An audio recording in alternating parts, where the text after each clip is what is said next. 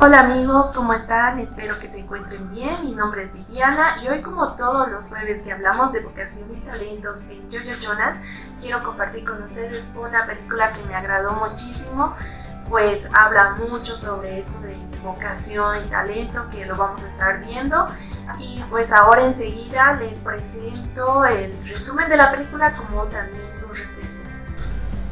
Las aventuras del Dr. Dolittle el doctor Dolittle era un amante de los animales, tanto así que parecía hablar con ellos. En el camino de su fama se conoció con Lily, una chica muy simpática y aventurera. A los pocos días se casaron y hacían un buen equipo, hasta que Lily tuvo que emprender un viaje en el cual no regresó con vida. John estuvo tan dolido que decidió retirarse de su profesión y hacerse invisible ante la sociedad refugiándose en una vieja casa. Años más tarde, un, grupo de cruzadores Años más tarde, un grupo de cazadores camina por el bosque con la intención de cazar patos. Uno de ellos, que se llamaba Stabbins, no quiso disparar a los patos, así que apuntó a otra dirección que, por su suerte, terminó hiriendo a una ardilla. Él, con la ayuda de una amiga, se dirigieron a la mansión del Dr. Dolittle. Eh, Lady Rose, que se llamaba ella, fue porque la reina necesitaba sus em, cuidados de este doctor, ya que ella estaba muriendo y el único que podía ayudarle era él. Pues entró en una discusión con sus amigos animales, él prometió hace tiempo nunca más trabajar en la ciudad y también eh, ya no ayudar a los humanos. Pero había un problema, si la reina muere o moría, la propiedad de Dolittle dejaría de ser suya. El nuevo rey se encargaría de esa propiedad, así que no tuvo otro remedio que dirigirse al palacio y ayudar a la reina. John se presentó a la realeza con su equipo de animales. También lo acompañó el Stubbins, el muchacho que quería ser aprendiz del doctor. Una vez realizado el diagnóstico, se enteró que la reina estaba siendo envenenada y que para salvarla necesitaba una planta poderosa que se encontraba en la isla de Belén, pero no contaba con la astucia de McFly, que este era un sirviente del rey. Este debía encargarse de que el Dr. Dolittle no vuelva con vida. Ya durante el viaje al hogar de su difunta esposa, eh, sucedieron muchos impedimentos. Primero, él debía obtener el diario de Lily, porque ahí se encontraba descrito el lugar donde se encontraba el árbol, el árbol mágico.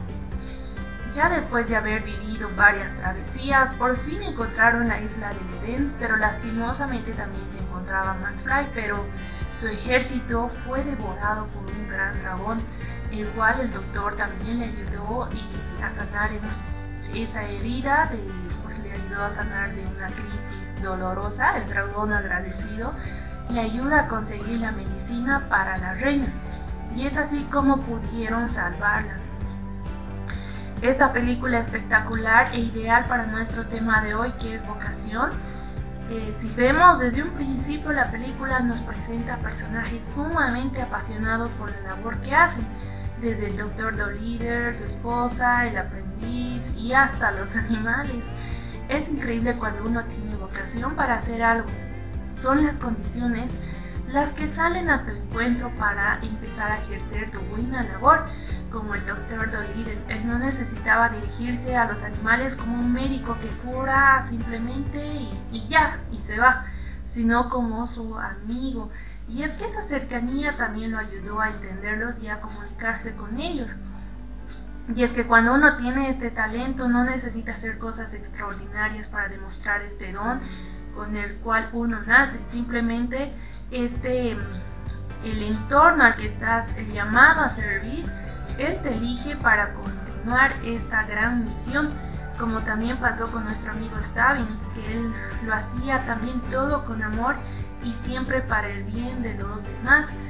Sería ideal que en nuestra sociedad haya muchísimas personas así que, que pongan al servicio sus talentos, y ya sea para salvar a las personas como también a los animales.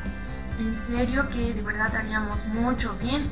Y es como esta, este refrán que dice, solo ayudando a otras personas que realmente podemos ayudarnos a nosotros mismos. O sea, el bien es mutuo, no se queda en uno mismo, sino para todos.